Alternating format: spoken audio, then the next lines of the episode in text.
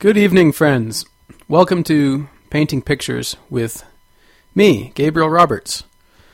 You're here, you made it, you found the place, you pushed the buttons, you did the things, you used the internet, and now you are embarking on a brief audio adventure. And if you want to get sexual, you could call it an oral adventure. But that's not sexual, is it? Because I used an A U to spell oral, not O. That's how it's done, folks. That's how you flip it. That's how you flip it on people, and and you and you they think that they think they got you figured out. You know, they think that you're this pervert using the word oral all the time, and then you get them on a technicality, like oral. No, no, no, no. No, no, not oral. Oral. There's a great song by Blackalicious called Oral Pleasure, and it's spelled with A U. And, uh, well, I hope this is a bit of oral pleasure for you. Tonight's podcast. I'm saying tonight because I'm recording this in the evening. It's seven forty-five p.m. on a Paonia evening. And it's one of those evenings in Paonia where it really feels like a small town. And it really feels quite quiet. And I am savoring that. Because, as anybody who has been in Paonia in the summertime knows, uh, often that's not the case. Often you've got seven consecutive nights a week of of nonstop action. And surely there's something going on tonight, but um, I'm certainly not connected to it. Uh, partially because I just took a trip. I went to, um, well, what do you call it? I camped in a place called Castle Valley, and it's near the town of Moab, and it's near the great national parks of Arches and Canyonlands. It's only about three hours from Little Paonia. Boy, did it feel good to get out of town. What did I realize? Well, I realized that uh, very quickly, and I've probably talked about this before, um, I can get wrapped up in a lot of stories that aren't necessarily my stories. Mostly because there's so many people here that I just love, and so many cool things happening. I can often get wrapped up in any number of these. And I like to think of them as trains. All these different trains. Choo-chooing along this way and that way, running into each other. Some of them going seventy-five miles an hour. Some of them going forty-five miles an hour. Some of them traveling west and some of them traveling southwest. And uh, what time do they meet? Well, I don't know. I'm not here to answer that question. I'm no scientist. But I do think that there's all these trains, um, and I just want to stick to my train for a little while. And to do that, well, you have to find a sen- you have to be happy on your own train, or else you just want to jump onto someone else's train, like the party train, or a train that has a really nice dining car. You know. So you got to get a dining car for your train. That's I, I the the past like two weeks before I left on this trip, I did not go grocery shopping. I mean, I did like piecemeal pickups here and there at Don's Market or or whatever, foraging in the garden. Uh, but that's a sure sign of of my train, you know, just not getting the attention it deserves. I, I like a really nice dining car on my train. Breakfast, lunch, and dinner, baby. Ooh, you know, meat, protein, grains, soaked grains, lots of veggies, new things, creative creativity happening, you know, in the dining car. Uh, and, well, that takes time, and it takes, um, it takes, like, pulling yourself, well, or I guess we'll stick to the trains, try to stick to the trains. I mean, you got to spend time in your dining car because no one else is going to cook for you in your dining car. So, anyway, I'm really excited to get back to that. It's just interesting how, uh, prior to leaving, how busy I felt. Like, oh my God, I'm so busy. and then, uh, and then I disconnect for a few days. Uh, was just gone the better part of three days. And I come back and it's this, there's this amazing sense of, of freedom and openness. And like, I don't have anything I'm, I'm locked into. I don't have any commitments I've made, and I'm going to try to keep it that way. Just going to try to keep saying no. No thanks. Hey, no thanks. Not today, Charlie, not today. Ask somebody else. Mm, anyway, it's it's good to be back in Paonia. It's a little bit difficult to uh, restart after being in La La Land, being out in the beautiful outdoors and camping. Free camping? Oh, man. It has been over a year since last July that I tasted the sweetness of free camping in National Forest or B L M land, where one gathers one's own firewood, where one stays up as late as one wants to, makes as much noise as one wants to, uh, and where one does a bit of uh, light off-roading in Suzuki Subaru to find the perfect campsite. Highly recommend visiting those parks. Um, I'll go ahead and recommend Canyonlands, despite the fact that I did not go there. Uh, I can recommend Arches. It's pretty spectacular. It's kind of like Jurassic Park. It's like you you climb, you, you pull off the road and do like a twenty-five hundred foot climb up this steep uh, mountainside, and then you're on this, seems like a massive plateau that all of a sudden has amazingly cool rocks everywhere.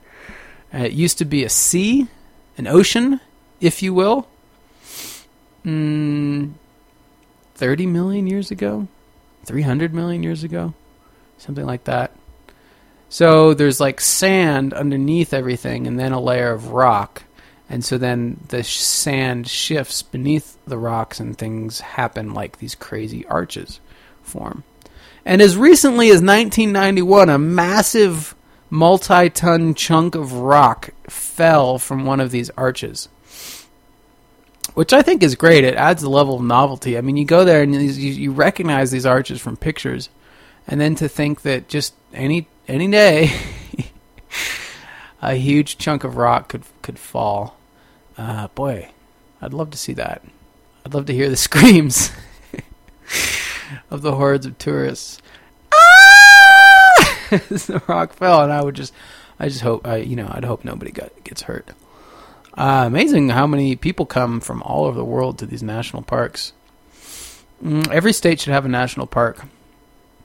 I hear they gave Nevada Great Basin National Park because Nevada just didn't have a national park. And um, I don't know, I, I've only been there once and I didn't take the time to explore. It's probably really great. It's a great basin.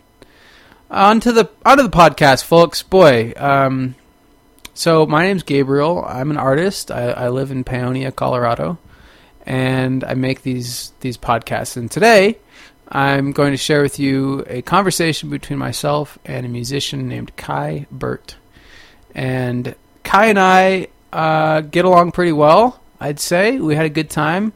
Um, we recorded this podcast after an afternoon expedition to the goat farm where we pet some goats. So that just kind of explains, you know, that's just sets the stage for you, okay? Keep in mind that this happened after we pet goats.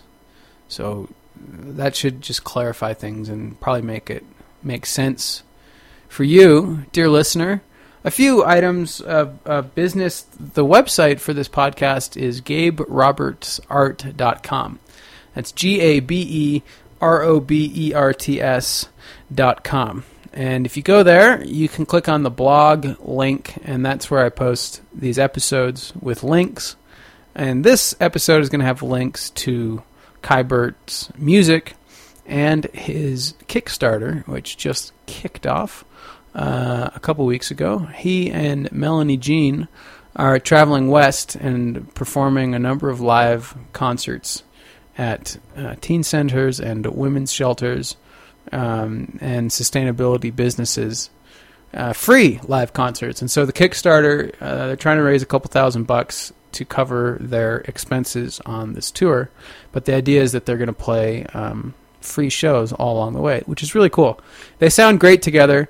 Uh, I opened for them at the Blue Sage in April with my little comedy routine. And then they, they were just great. Really, really good sound of their music. And uh, so so check it out and throw some bones their way um, to support. It's called Project in Pursuit. So I'll put a link up to that.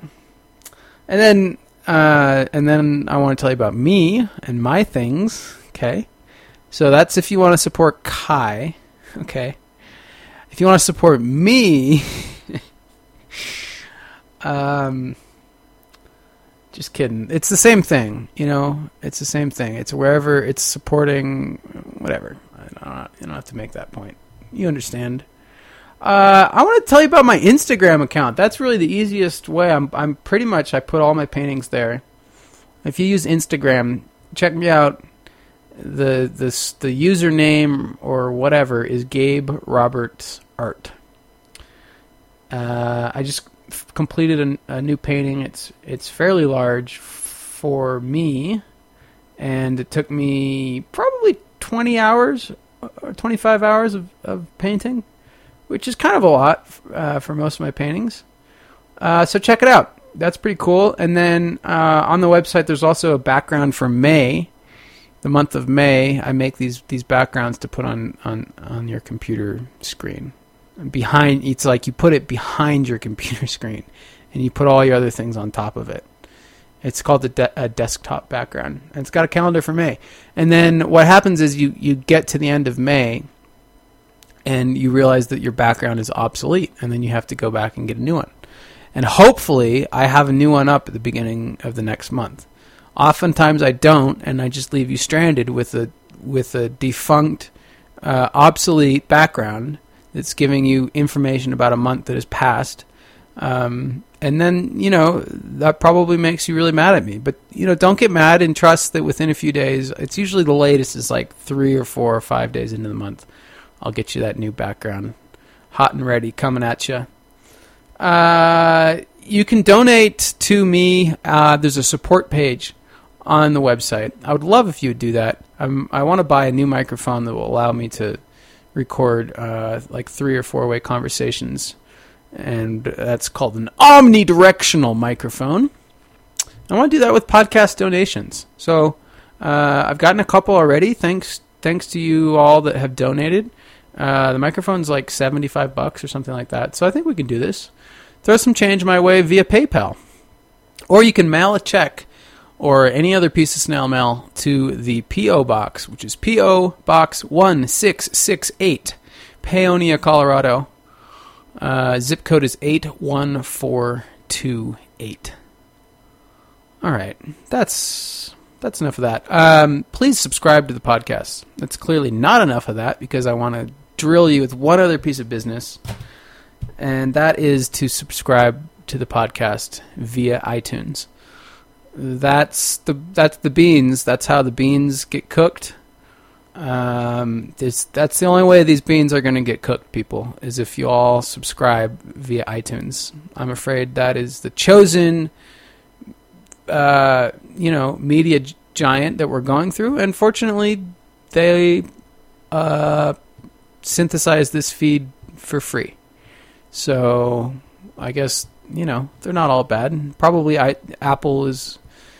Um, you know, does some bad things, but we're going to just go with iTunes here. We're going to make it our own thing. We're going to use iTunes to, uh, you know, make podcasts big. And if you would, please subscribe to the podcast. There are instructions for doing so. It's kind of not super easy or intuitive, but basically you go, uh, you follow a link. And, and in the iTunes store, you, you go to podcasts and you find the one, and then you subscribe to it, and then you get these automatically. Boy, uh, really gonna stop with the uh, business. Really don't like it. Actually, I don't really like that whole last section. Uh, thanks for listening through it. We're, we're done. We made it through. It's you and me on the other side. No more business. Nothing you need to do. Okay, I'm not going to ask you to do anything else. Okay, I'm not mad. I'm not mad at you at all. I hope you're not mad at me. Um, But I am I am kind of trying to, you know, make this make this a business. I want to I want this to be something that supports me, and uh, I think it can be a cool exchange, where I'm out here, you know, talking, meeting people, having cool conversations, making jokes, and you're you're in there wherever you are doing your thing, and, and it's a little thing that you, you that you play while you're, you know, scrubbing your scrubbing your floor. Uh, fixed my couch today. No big deal. It was broken and I fixed it. You know, um, really, really poorly designed couch. Well, uh, weakly designed. Um, convenient in that you can colla- you can take it all apart. This is an IKEA couch. I don't know what the name is. It'd be great to have a na- be able to give you the name, because I'm sure it's something wonderful in Swedish. But um, really amazing when you look at a couch and you realize that it is uh, just like being held up by two little nubs sticking into tracks on either end of this seventy-one inch span. And so what would what was happening is people would sit on the couch and the, the couch would just fall through to the floor. And it was it was this weird, uncomfortable thing where I'd put the couch back together, and then I would just I, I would just like look at these, like we we had a party here, and I would look at these, like, you know, large full grown men uh, going to that couch, and boy, people like to plop down on couches. Boy, I mean, they see a couch. Some people see a couch, and they're like, "Oh, I'm gonna get that! I'm gonna get some!" And they just like, boom, like plop down on that, like, ah, oh, throw their buns down and their full weight.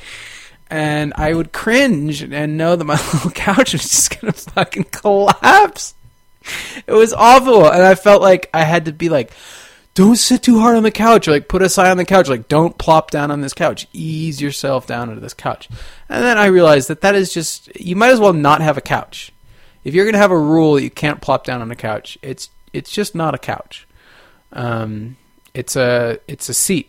It's a seat with rules, and no one likes that. So finally, uh, after basically, you know, the thing just continuously uh, collapsing, I fixed it.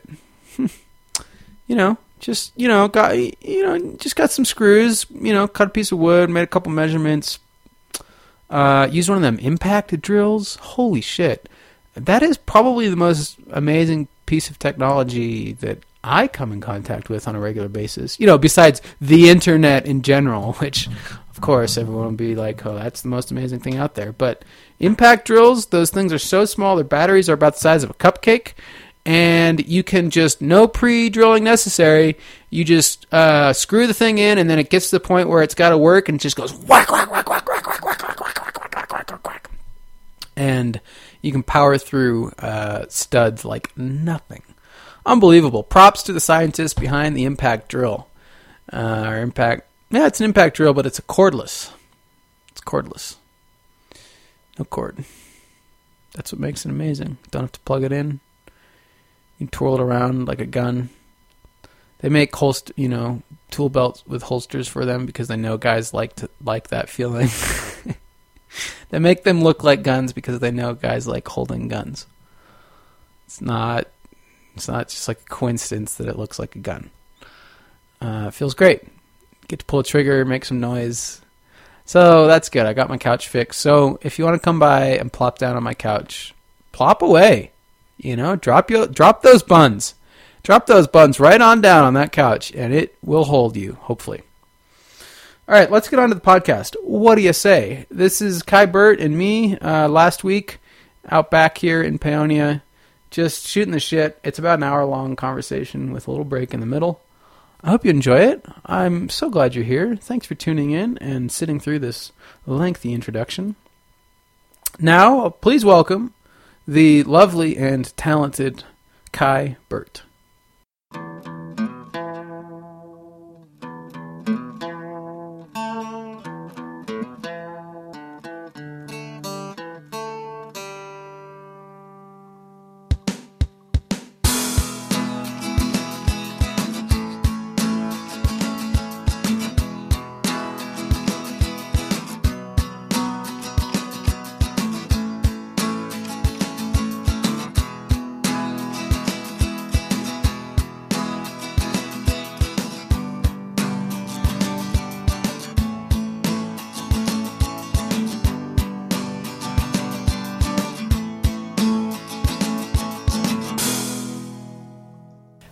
I could get that well known to where people would just, like, you know, intoxicate me just to talk.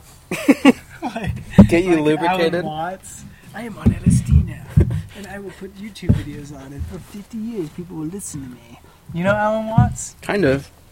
He's a crazy, like, Buddhist guy, Buddhist philosopher. All right, let's sit as close as we are can be comfortable to each other and the microphone. You're going to hear that. This is pretty good. Probably.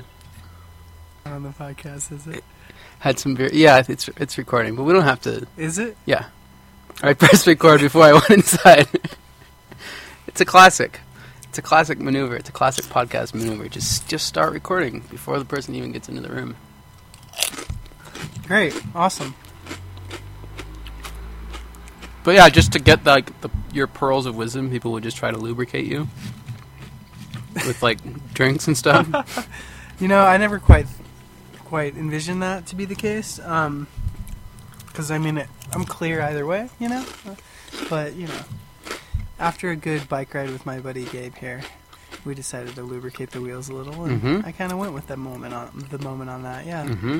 Yeah, we took a nice ride out um, to the goat farm to go pet some goats, pet some baby goats. It was all right. It was a little hot.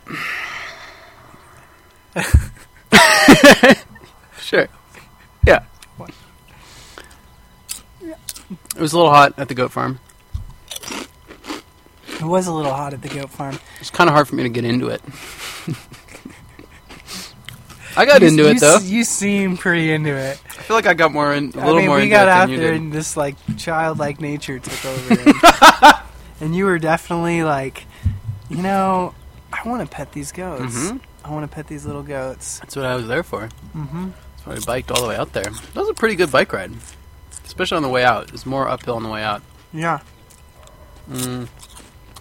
Yeah. So two miles uphill after that turnoff. Yeah. Which doesn't seem, on paper, on paper that's not very long. Two miles. No. But you had a pretty janky machine that you were riding. I did. Yeah, I borrowed you one go- of Elsewhere's bikes, the uh, artist residency here. And mm-hmm. uh, it was it was okay, except, you know, luckily it was a lug bolt type, t- type uh, axle, so it wasn't one of those, like, quick clips, which quick clips are nice when you, like, you know, are a mountain biker, just a biker in general, and you want to take your bike up. Bike You're always off. Trying to p- put your bike in other people's cars. Right, but this, okay, bike, this, my- this this bike had solid bolts on it. However, the wheel was turning, mm. moving, moving, not necessarily, you know, vertically, but kind of horizontal, oh, side yeah. to side, and that that threw me off. But I, I kind of went with it, figuring, well, you know, it's pretty hard to remove a bolt off of the axle on each side. But it did feel kind of tenuous. It did. It did. Like, and that wheel was ready to fall off. It's kind of, yeah, kind of an analogy for life, if I do say so. Sort of like sometimes you look down and shit's kind of wobbly and you're like, yeah. do I keep riding this wobbly wave and right. do I jump off? And, I, and you know, I you know that's kind of that's kind of a good question. To each mm-hmm. his own on that one. So mm-hmm. sort of feel like I, I ride that a bit lately. I ride well, the wobbly wave a bit. When it's just you that's riding it, and you're not, like, taking children on the ride, true, true. Then I think you can risk it a little bit. Yeah. Ride ride something real wobbly. Yeah. Yeah, because then we went down some hills. I always get a little bit scared when I'm going down a hill on a bike and I go fast. You do? Yeah, because yeah. I just think about, what if, like, the front wheel just falls off? And yeah. I just go flying. Yeah, I've had but that. But it's never thought. happened to me. Yeah, I'm more I'm more afraid of airplanes than bikes. What? Yeah, bikes don't. And you know, even rock climb. I used to rock climb a lot. I used mm-hmm. to spend time on big walls and hanging, and it was definitely nerve wracking at times. But you know, there's something about. Well, yeah, I'm kind of jumping into a new subject, but you know, th- this whole notion of control and.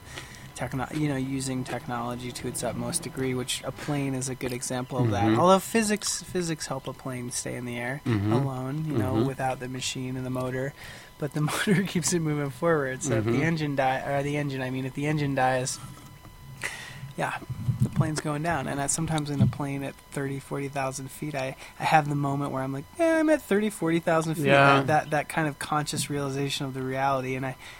You know, I've, I've kind of always been one of those people. I tend to, I tend to ponder the actual state of reality I'm in, and I'm mm-hmm. not so good at disregarding the reality mm-hmm. that I'm in, which is maybe good in some ways in life, mm-hmm. probably a lot of ways to be present, but also very challenging when one Are you afraid of shit their pants knowing that they're forty thousand feet in the air. Are you afraid of heights? No, huh. I'm not afraid That's of heights. Good. I am. Mm. I'd trade being afraid of heights for being afraid of flying in a plane. I mean, I'm not saying you're like afraid of flying in a plane. You just think about it. I guess I thought about that last time I flew, whereas before I never thought about it. I was like, holy shit. Yeah, where did you fly from? Mm, I don't remember. I just remember sort of exa- looking carefully at like the wings and like just like kind of feeling the general ricketiness of the plane. Yeah. Just yeah. being like, whoa. Yeah. This is crazy. Yeah, it is crazy. We're all doing this.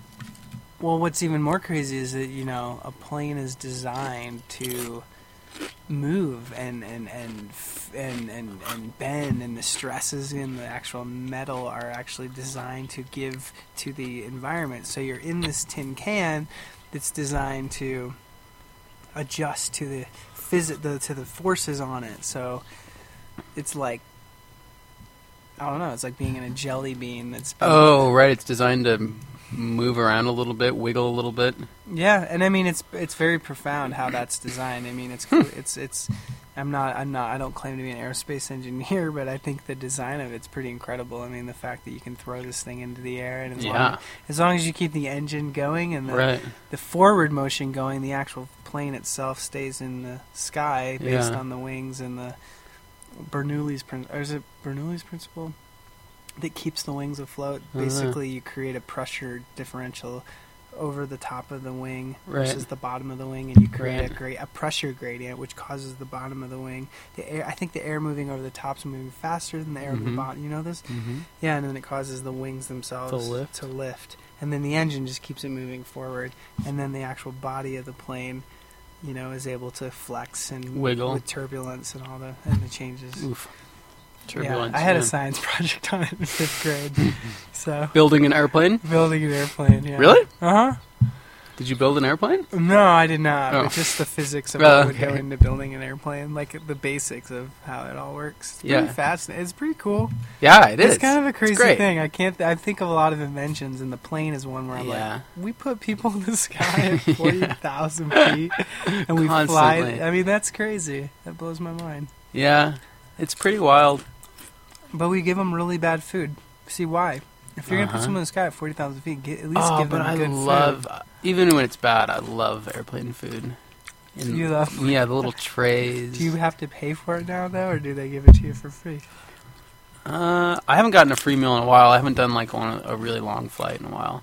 I, when I, f- I flew to New Zealand about a year and a half ago, and we got free food. It was oh, pretty nice. good. Cool. I think I slept through the meal or something awful, though, and I remember being really... Oh, no, here's what happened. I wasn't expecting a meal because of the time of the flight. Yeah. And so before I got on the plane, I spent, like, way too much money on a sandwich in the airport. And then I get on, and there's free meal, and I'm not even hungry. But I still ate it. Yeah. But I was really disappointed. Huh. So, Ky Burt. Yeah. Um, Thanks for lubricating me up. Yeah, I feel pretty lubricated. Crank yank. Crank yankers, yeah. Paonia's beautiful. I love being here. Mm. Yeah, so was uh, that time that... So the first time I met you, uh, I believe it was sort of late at night, and you knocked on the door because you'd gotten locked out. And I think you were sh- shirtless, or you were just like in an undershirt... And uh, you were staying in Brody's room, and somehow, because oh, yeah. our door sometimes just locks, and yeah. I hadn't met you yet. Yeah, that's right. I forgot about that. And then that there's great. a knock yeah. on the door. That was great. I forgot about that. And I was like, ah, who is this person staying in my house, really? now knocking on my door? Ah, yeah, I was totally. But then as soon as I saw you, it that like all melted away. I was just like, ah, look at this guy. This guy's awesome. What's up? Cool. But yeah, I was totally I was like a little the same like thing, actually. I was like, I, oh god, I hope his roommate's you know, cool. I, I was hope totally I don't piss being this guy the off little and, like you know, disgruntled you know, roommate. Yeah. Well, I was thinking I was you know gonna meet a disgruntled roommate. So, you know, I had come from Flagstaff. But know, was that your first time in Paonia? Yeah. End of it October? Was. It was, yeah. I, you know, I met some folks that play music here, and they were like, hey, man, you should come to this murder ballad show. And right. I, I knew I was about to quit my job, and I was... Oh, you hadn't quit your job at that point? No, but oh, I was close. Really? I was close to this notion. I mean, I contemplated the idea of quitting, leaving this job at the... you know, working in the, you know, the full-time gig in mm-hmm. the city and the government and stuff. And I in Flagstaff, Arizona. Mm-hmm. And you had already that summer kind of begun. That uh, progression, yeah. Yeah, because you, did you move out of, you had an apartment and then you moved out, or you were just camping out for fun? I had fun? an apartment and I had a roommate who was working in healthcare. And uh-huh. we, I was working for the environmental side, and we were both kind of on these, you know, very important issues in Flagstaff, having these constant talks about the city council and the future of Flagstaff, and we were both pretty young, but our jobs had us kind of in the meat of it all. I mean, as younger people, but kind of maybe both overachievers, having both gone to grad school, both mm. jumped right into the workforce, both, you know, doing the political thing, and mm-hmm. but both realizing we both had a, a different desire, I think, just spiritually and artistically. And so Chelsea was like, I want to, you know, I want to travel the world, and I want to do other things. I want to be engaged in storytelling. She's very mm. interested in the idea of using stories as a as a social change agent. Cool. And I was very interested in that, and I was also very interested in music, of course, as a social change thing, and just music. It's a funny thing, you know. I, I for me, I've I feel like I've. I've had a lot of time in my life to intellectualize about science and and philosophy and sense of place and all these things, and ultimately I ask I, I think we, I come back full circle to like, well, what is it that makes me alive and mm-hmm. makes me happy, and mm-hmm. music for me has always been something that just it's a, it's a very I don't know it, it tends to bring the spiritual and the and the actual physical movement while playing and all mm-hmm. those things together. And you know, I can intellectualize forever about wanting to change the world, or I can just mm. go out and do what makes mm. me feel alive. And mm-hmm. so we were, anyways, we were talking about that and that idea of like, well, what is that? And we wanted to go on that journey as individuals. And so she had quit her job and was ready to move, go on traveling the world. And I decided to, uh, that I didn't want to pay high rent in Flagstaff. And, yeah. And, and, you know. So she was moving out of the apartment. Yeah. And you didn't want to take that on all yeah. no and so I just literally I found a spot in the national forest, and it was a, a couple friend of mine that had said, hey man, we camped out there for six months, and lots of people in Flagstaff do it. Here's where you go. It's two miles out of town. Flagstaff unfortunately has a huge national forest and uh you know great public lands and great access to camping, and it was summer, and I was like, you know what, like I I mean, a big part of it, honestly, was a lot of my youth up into in my twenties and up and even into my late twenties. I was camping, and I was in science, but I was doing field work, and mm. I was outside all the time. Mm-hmm. And I love the land, and that's why I went into st- you know studying water systems and you know n- and like ecology, was because I loved the natural world and I wanted to be outside. And mm-hmm. then I ended up getting in this desk job in a kind of professional career, and I was like, dude, this is really weird. I feel really, I, other than my it's ironic. Two, two days on the weekend, I feel totally disconnected from. Right. So I thought about just, I mean, it's very Thoreauvian, but I actually had the Thoreau mindset in my mind of like, I want to go back to nature and to simplicity. I want to wake up with the sun beating on me. I want to like go to bed with the moon shining mm. on me. You know, it's like, I wanted that again.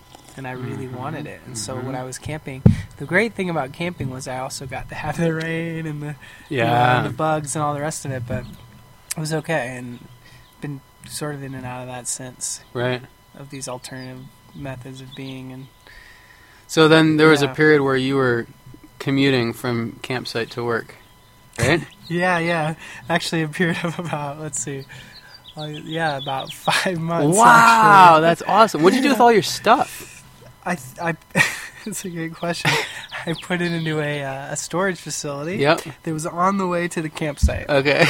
Did you make so occasional I, stops at the storage facility? So I would for... stop in this, like, rogue storage facility, drive in, whoosh, pull up the, you know, the garage door or yep. whatever, walk in and pick out my stuff if I need my guitar, my instruments, because sure. my instruments couldn't just sit out in the woods for days. Uh, and okay. then drive on off to the campsite, way out in the woods, Fucking walk hey, down the hill. Nothing wrong with that.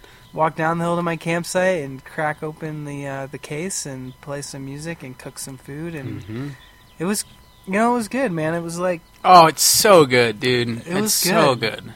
It wasn't always easy, but it was in my mind. It was like my mind wanted to like kind of grab onto this idea of what am I doing? Why am I slowing down? Why am I not engaged? Why am I not looking for this? Why am I not reaching for this? Mm-hmm. I mean, I was single at the time. Um, you know, I, I had had a girlfriend. We were still good friends, and I had had good friends, but I was pretty much, you know, I was single, and so mm-hmm. it was like, but I could see my mind just like grabbing and grabbing and wanting and wanting and wanting ha- things happening, and I mm. ha- and and I was, by the fact of being in nature, it was sort of telling my mind like, nope, this is where you're mm. at. You better adjust. And I watched my, and it's been happening since then. It's not always easy, but you know, this idea of like. The the world we're in, the the place we put ourselves in, it, it ultimately, you know, it's a training for the mind. It slows the mind down. It allows us to be present and being on nature. Yeah, it yeah. allows us to be present. Yeah, it does. It, it kind of, you know, whether you want it to or not, it really is hard when you're in a beautiful setting and there's not much going on. It's pretty hard not to be um, present to that. It's true. Yeah, yeah, you have to work pretty hard. I can definitely do it. I can pretty much occupy myself camping just with food production. Yeah. Like, just around that. Yeah. Like, I can spend my entire evening. Or, like, trying to... When I was camping last summer, trying to make paintings and then... Uh,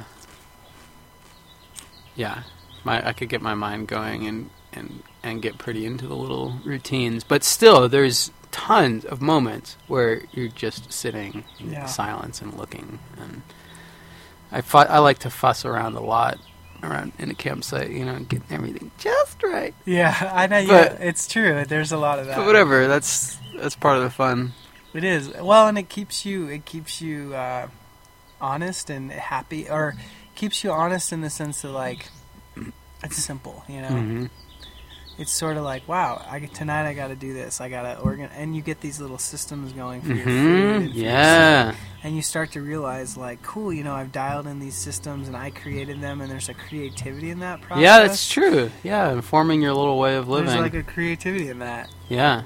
And it's your own, and, and, and it's interesting. You get to sort of, like, be a child in that sense. Yeah. Were you sleeping in a tent fort. those yeah. whole f- yeah. five months? Oh, uh, yeah, I did a lot. I slept outside, too. Just in the sleeping bag, but yeah, could you have fires? And it was also monsoon season, I should add. Oh, wow! So, interestingly enough, you know, the rains came, and the monsoon season in Arizona is by far one of the most incredible things. I mean, it's it's almost hard to even explain to people who've never been to Arizona. I've never but been. Well, I've been to Arizona, but I've never experienced Colorado it. Colorado gets it, but Colorado kind of gets it as like, oh, look, it's raining in the summer, cool. Uh-huh. Arizona gets it as like, oh, you know, here it comes, like, yeah.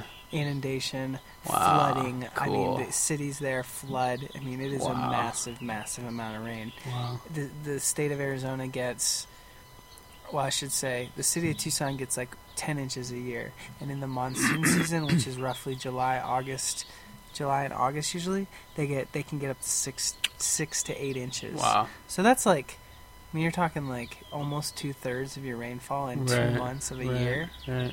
Happening intensely every day in the summer from Tucson all the way up to Flag, huh. Flagstaff. So, uh-huh.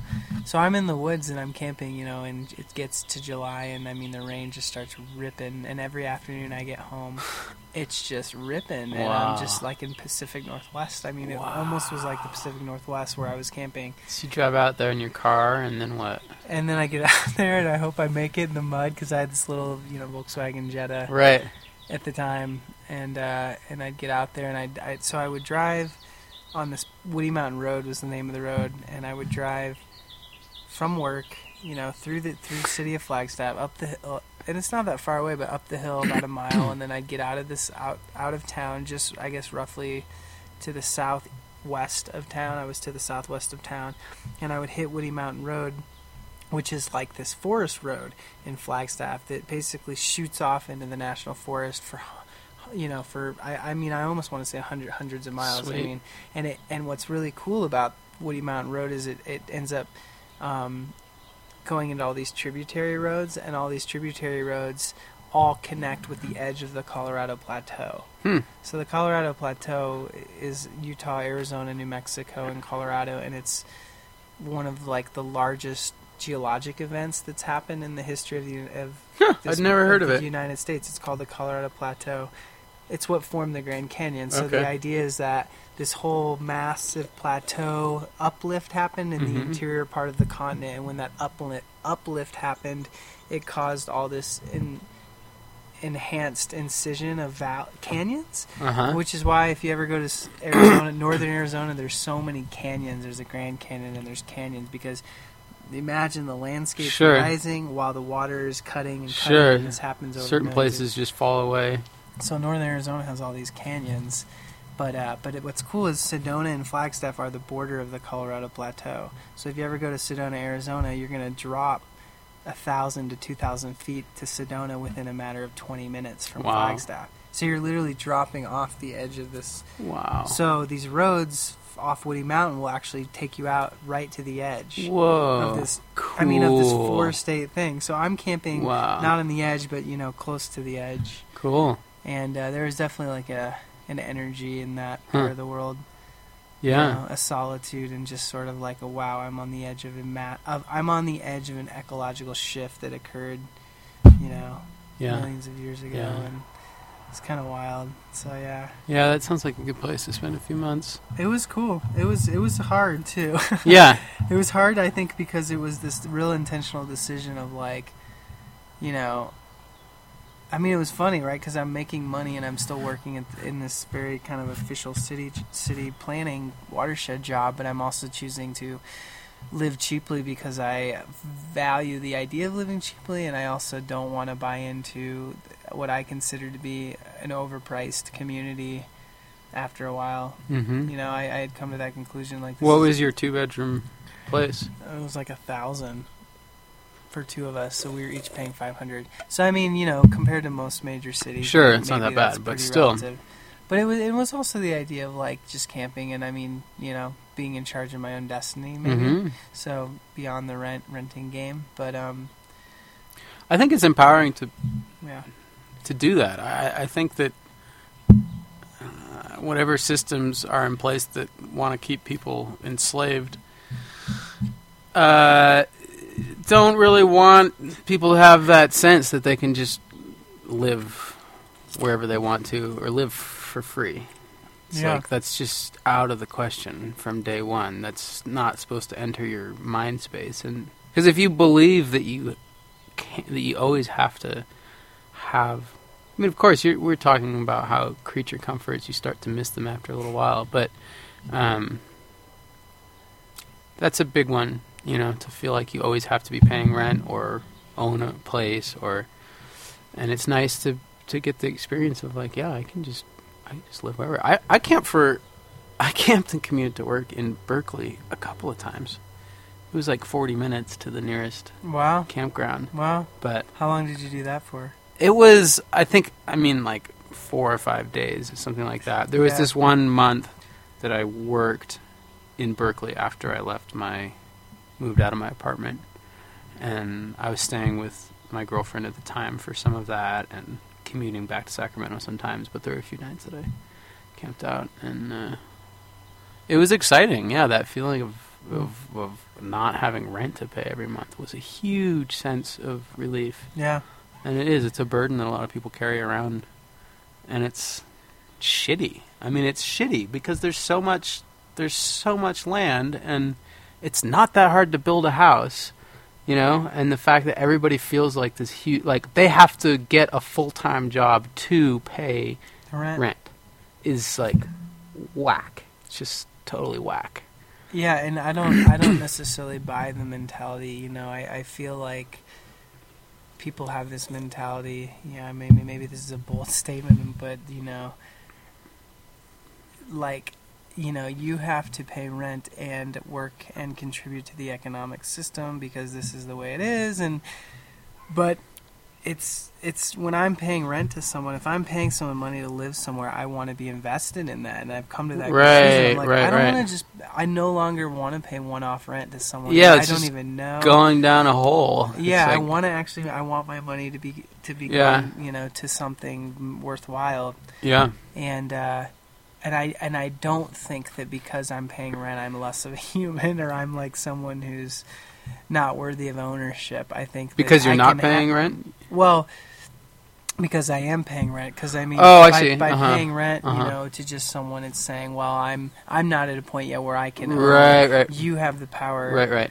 But I mean, that's not necessarily a community mentality. That's true. Community yeah, community mentality is everyone contributes. Right, rent is not. A f- totally flawed concept. Right. I mean, it's if that's your way of of contributing to um, you know, being offered space to live.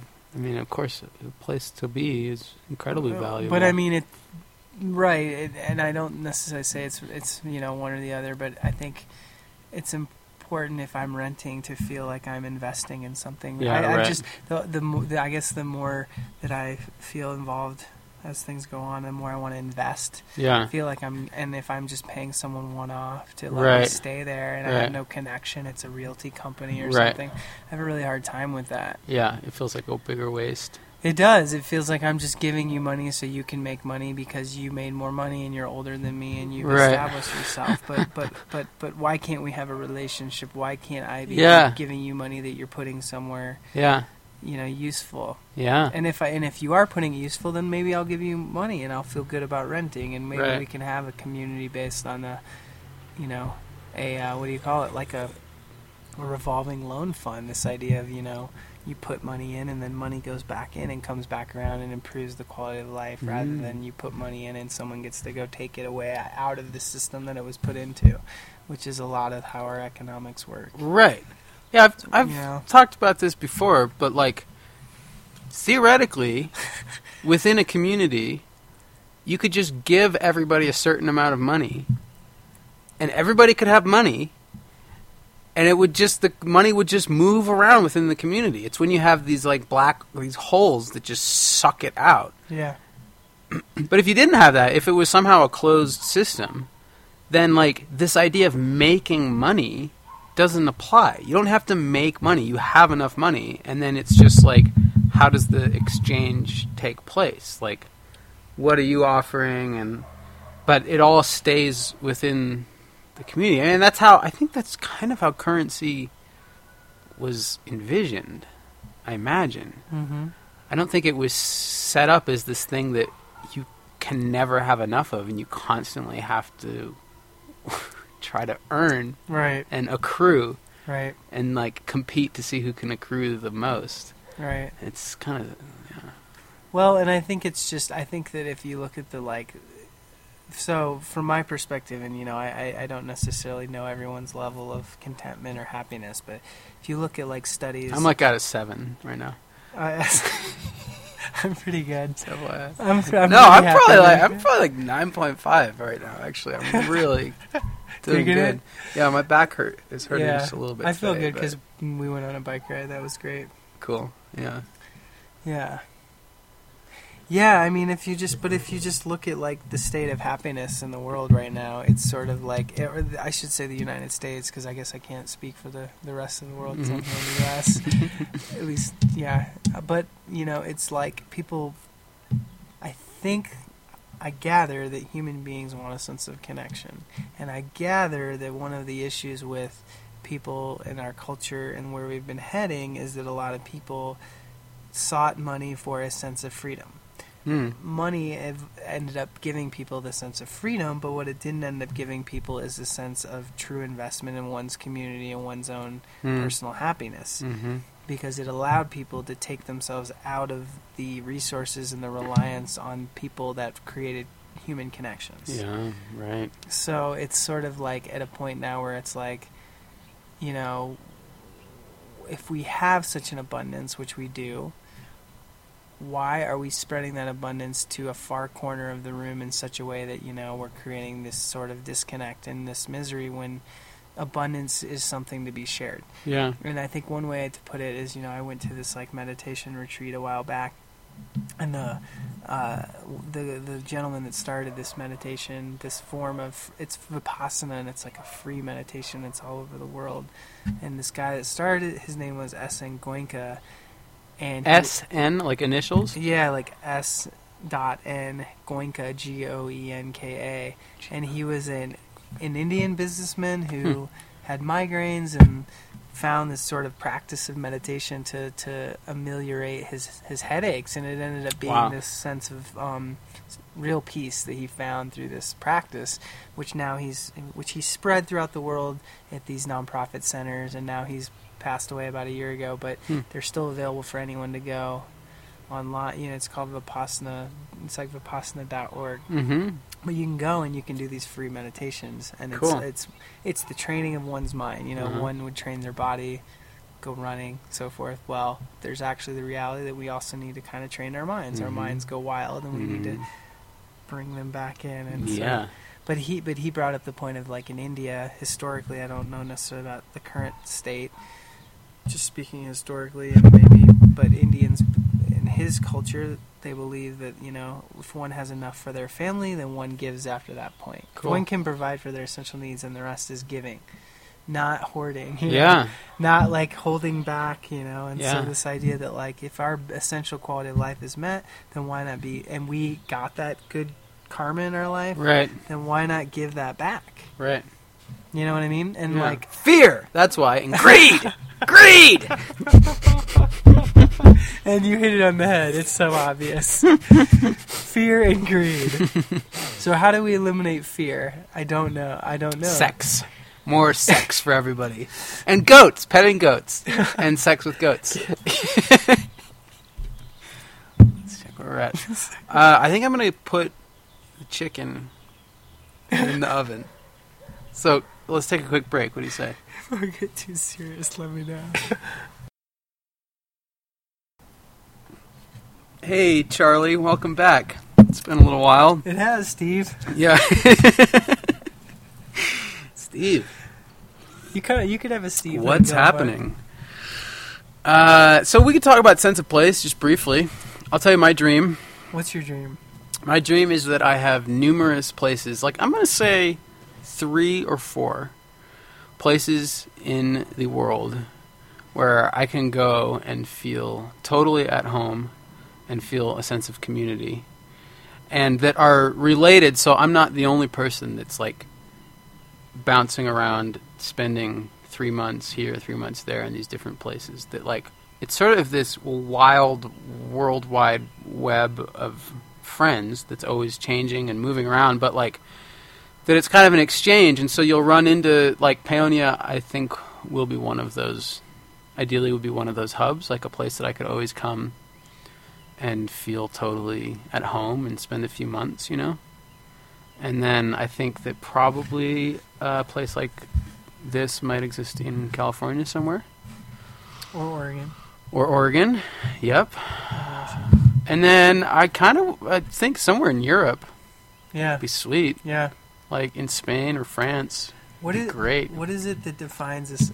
I'll interview you, okay? Yeah. What is it de- that defines a sense of place for you? Like, Like, when you go to sleep at night and you close your eyes and you feel this sense of, like, man, mm. I'm here, mm-hmm. what is it that gives you that sense? I think it's a combination of people in my life, which I think for a long time was family.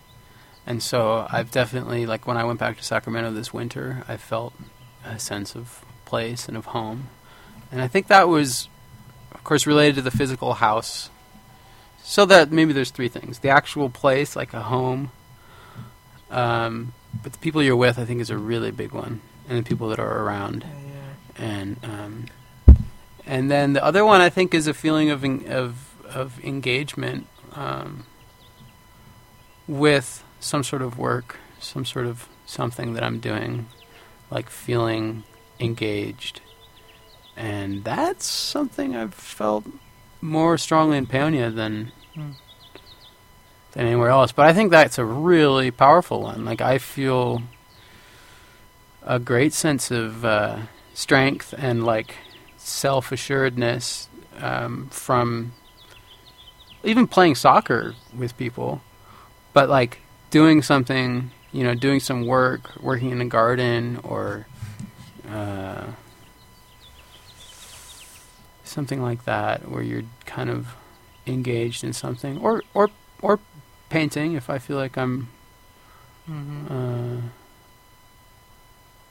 but yeah, to feel sort of called upon or valued within a within a community, I I, I think that's a big that is something that like when I was in Barcelona, I was in Barcelona for my, the junior year of college. I never felt that around like something that I was doing, like the stuff that I was doing. I felt totally disconnected, and kind of in San Francisco and the Bay Area too. Yeah, I felt some when I was working at a cafe and like serving people coffee every day, but um, here to actually, you know, go to a work party at a friend's, at Pete and Alex's place, you know, helping them just get their house together, like that's I- incredibly powerful in terms of feeling connected and valuable and. I think that why well yeah I, I yeah yeah yeah I mean I, I guess I if I was to kind of like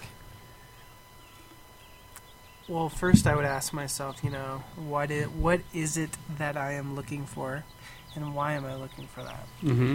What value does it add to my life, you know? And I think for me it's been similar to you and what you're saying about Paonia, in the sense that like, you know, I'm constantly feeling like, okay, so I value my family and I value the connection to um, the people that are closest to me in my life, my family. And f- for me particularly, my family is in, you know, other places in the country, like my sister's in Colorado, Denver, and my mom and dad are in Indiana, and mm-hmm. my roots are in Indiana. Mm-hmm. So for me it feels like a giant jump over the pond mm-hmm. to have come out west and leave mm-hmm. sort of like the Midwest, which is its own thing, mm-hmm. in my opinion. I mean, the Midwest has its own strong cultural roots, and some of them are great. Some mm-hmm. of the aspects of the Midwest I miss in a, in a really funny, sort of almost ironic way, where mm-hmm. it's like I left that because mm-hmm. I was like, oh my god, like this is too this, and now mm-hmm. I'm out here going, oh, I, I miss that, you mm-hmm. know? That's cool. I think and that's something. I don't know that Sacramento you know? really, yeah. that I really got anything like that from from a place like Sacramento. It's I think that's uh. special to have that feeling of. It's almost like a big inside joke. It is. I know. That's what, that's what sucks. It's like a big inside joke. So sometimes it throws me a loop because I'm like, I can't imagine necessarily going back there. But then also I, you know, I, I think the realization from that for me is that it's important to remember that the situations in the past, things that have happened to you, do not represent those things themselves, and that you have to take...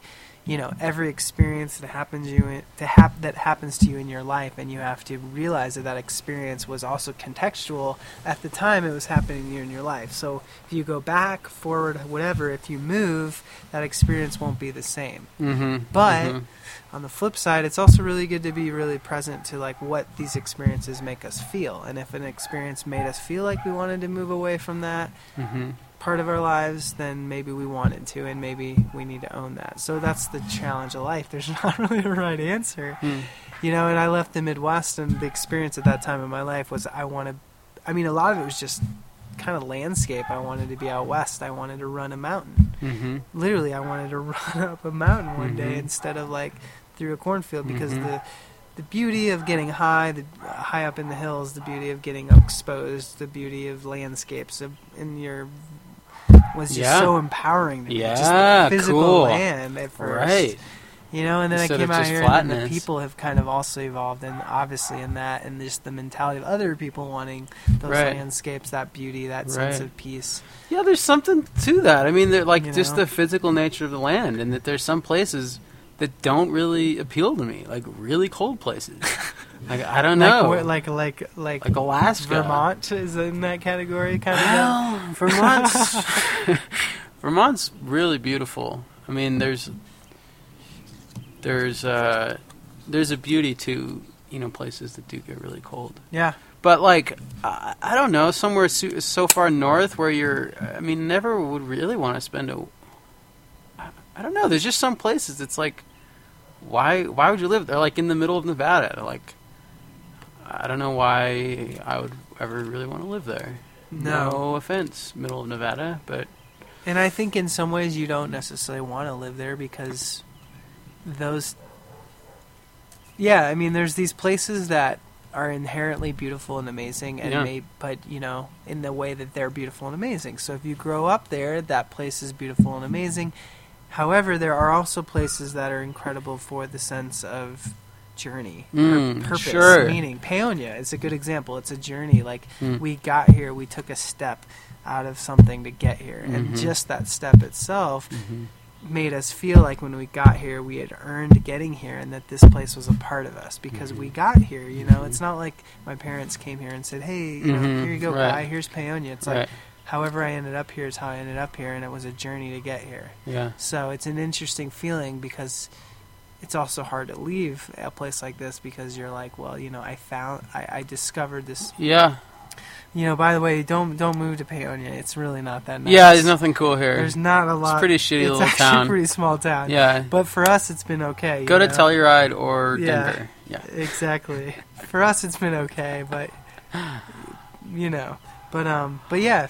Well, and the other thing I think it's important when we talk about a sense of place is the idea of permanence. And I think that I think that we have, a uh, generally as a society, it's too much of an attachment to finding your place, and then that's your place, and then you're there for the rest of your life. That's a good point as well. I think that it's nice to expand our idea of, of place and think that you could literally, like, for the next however long you're living, I'm hoping I've got another hundred years in me or so, that could be spent in a ton of different places, so many different places, and it could be Paonia. I could be experiencing now on the cusp of thirty, and I could be experiencing on the cusp of one hundred thirty, you know? And then, like, maybe three or four other places, too, are thrown into that mix.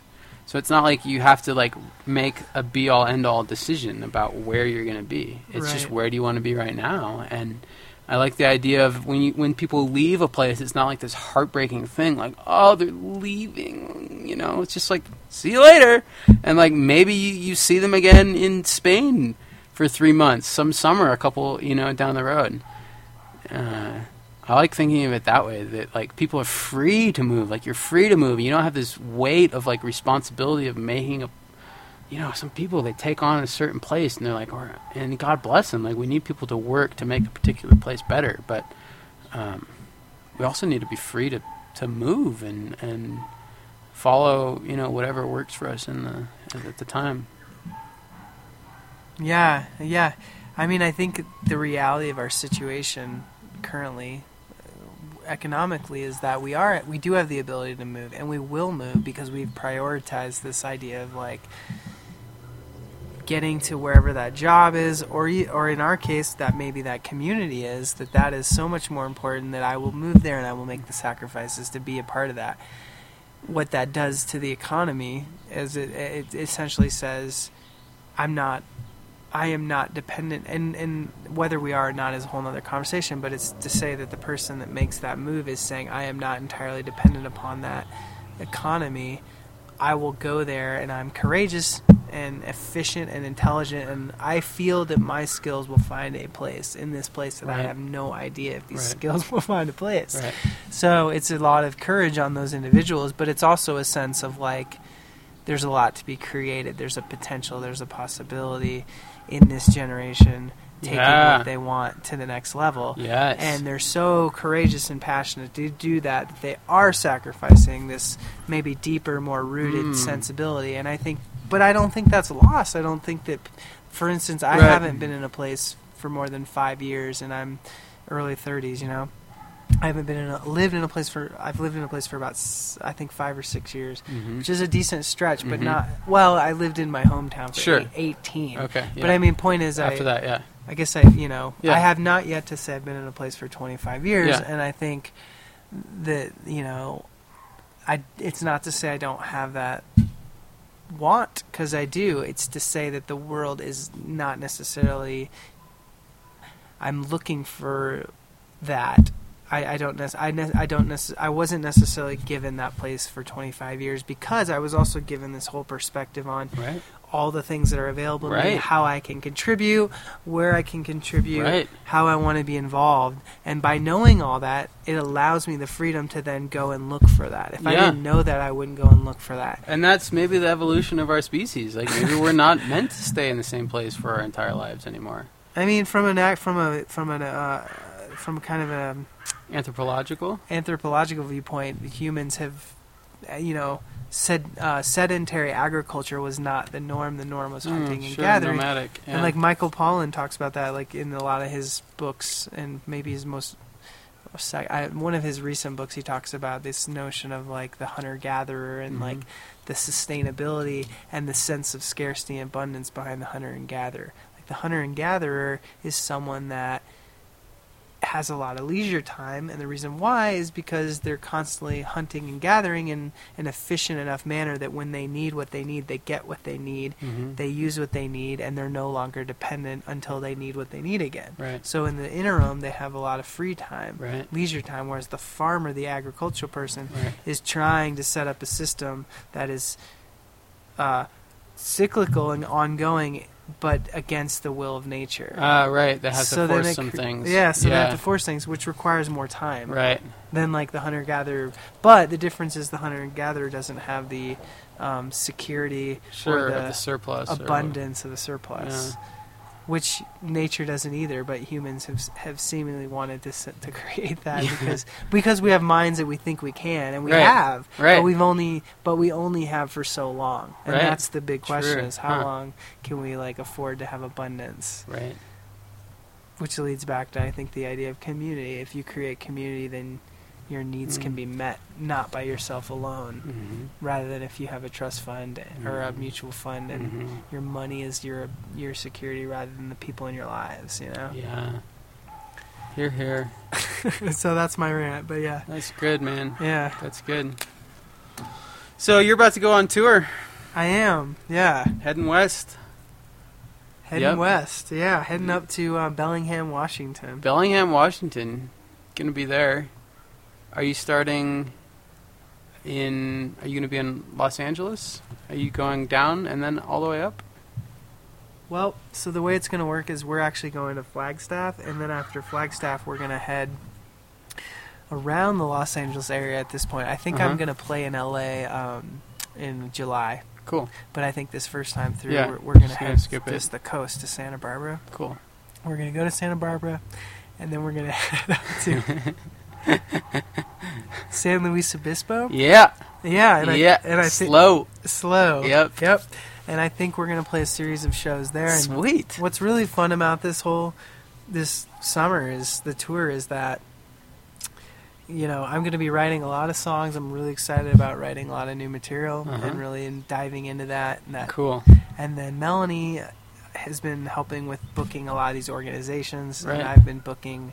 Uh, sort of nightly gigs, and yeah. so we're going to be able to perform as musicians in the evening, but we're going to be able to talk and contribute um, right. through the Kickstarter right. uh, as like citizens. Ju- yeah, right, right. And so the Kickstarter is all about this whole idea of like, you know, we would really, we're seeking funding, and the intention behind the funding is in order to allow us to use our, our own personal resources, like getting there, the promotional materials, um, the equipment yeah. rentals and stuff, to be able to give all these different free concerts. Yeah.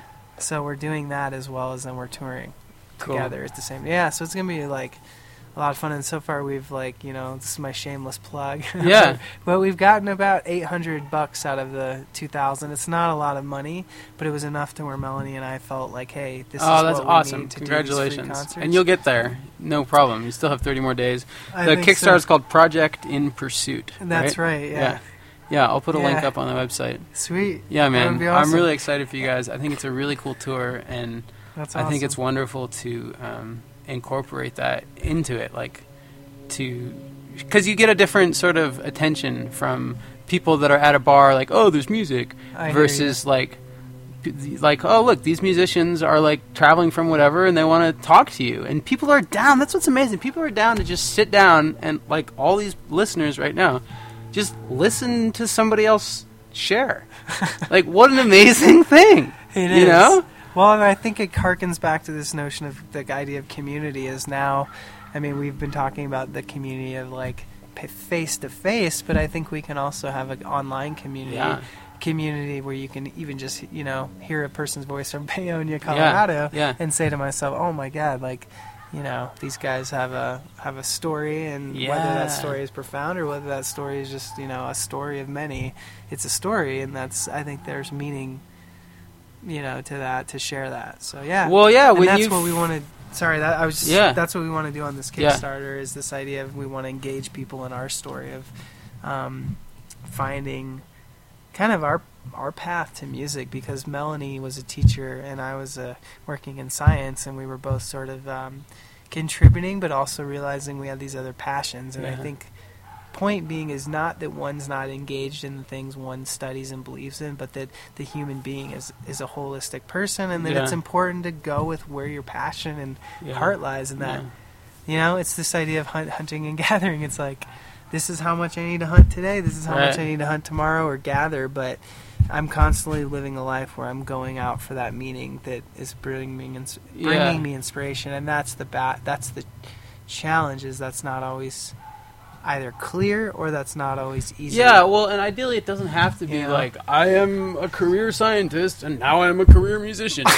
Like, ideally it can be some sort of a mixture of the two, but it's important, like, yeah. between those two, uh, you're making a great choice. Well, right now I'm being a musician. Yeah. Because it's closer to, yeah. to fully representing you. Yeah. But of course it's going to be a, a medley. Well, and what's of weird is you start to look back on your former self and you're like, how did I do that? Yeah, like, I even right. think, how did I go that distance and yeah. uh, in, in uh, academics or whatever to get right, to that point. Right. It's what amazing. Was I thinking? Because now I think, but no, that's kind of why we're cool and complex, is right. that we have these multiple it's different experiences. But we don't tend to train our our uh, youth and people to be uh, open to, and so fear comes from a sense of wanting personal uh, identity stability. Right. The identity. True. We want our identity, yeah. to be solidified, and we yeah, we feel panicked if we don't if have we it don't have put that. Together. So you just but make no, something up. But no one fucking does. Right. That's yeah. the thing. Yeah. I mean, everyone's kind of figuring it out. Yeah. So yeah. Having Any closing words? I think we should wrap this baby up. No, I just want to thank you for the uh, the wonderful meal you're about to provide me, mm. and, and this wonderful podcast, which yeah. I hope I hope Gabe has many more of these, because I think he's... Uh, so I just want to give him a quick thank you. He was on the um, at the Blue Sage Center for the Arts this yep. past Saturday night. I April told him twenty-fifth. All about it, yeah. Yeah, and he was on the uh, opening. He opened for the show. Melanie and I played songs. Mm-hmm. Um, and, uh, yeah, it was really cool to have a a comedian artist. Yeah, yeah, it's different. On that. And that's what was I was... That was actually what I was hoping for, and I thought Gabe... Knowing Gabe's demeanor and Gabe's sense of uh, his sensibility, I was, uh-huh. I was like, you do a great job. So it's so sense yeah, of self-importance. Yeah. Good job, Gabe. Way to Thanks, go. Man. It was an Way absolute pleasure. I hope we do it again. Yeah, I hope we do too. I, I have a feeling that we'll have a few more. Yeah, of these I think conversations we will. I think in the we will. Future. So that'd Cheers. Be good. Well, I'll put all yeah. the links up, and y'all can check out Ky. Um, thanks very much. Cheers. Cheers, brother. Have a wonderful night. Yes, sir. That was uh, Ky Burt and me chit-chatting. Oh, just scratching the surface, really. Scratch, scratching that surface. I hope we'll get in and again and get deeper and maybe peel some scabs. What do you say? Mm, thanks for listening. I'm going to leave you with a song. This is by Ky Burt. It's called Cry Mama Cry. It's off his album... When We Might Float Away. If you have any questions for me, send an email to gabe roberts art at gmail dot com. And be sure to go to gabe roberts art dot com, go to the blog and check out the post for Ky, and uh, check out his Kickstarter campaign and his tour dates, uh, which they'll be, they're going to be on the West Coast. So people in California... Um, people in Oregon, people in Washington, um, try to catch Ky and Melanie. Um, they're making their way over there in an awesome old Toyota van, and it's just the two of them and their instruments. And um, boy, if you can catch one of their shows, you won't regret it. All right, here's this piece of music. Again, this is from Ky's album, When We Might Float Away, and this song is called Cry Mama Cry. Thanks, everybody. Until next time, adios.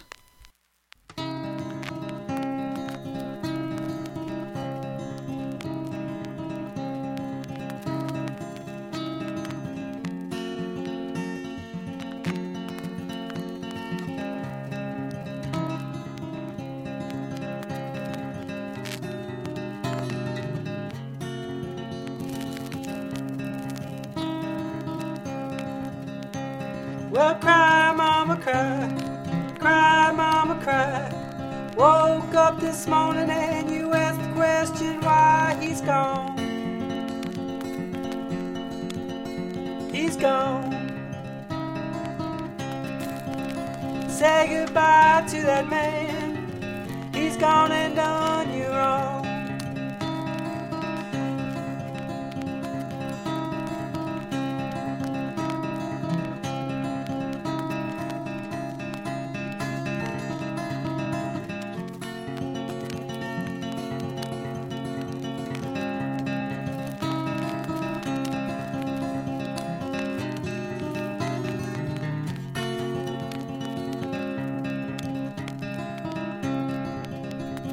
Well, cry, mama, cry, cry, mama, cry. Tears will flow till the well runs dry. Walk on,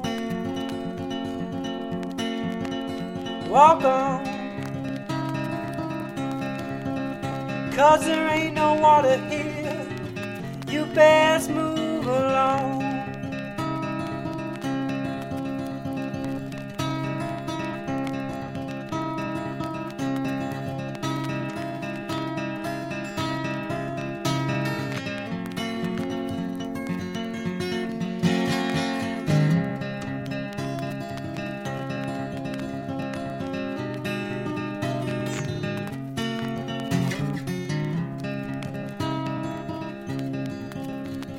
Well, days and nights, days and nights, stars and the sun don't shine as bright without Mister Tom, without Mister Tom, the man that left you with us at so long.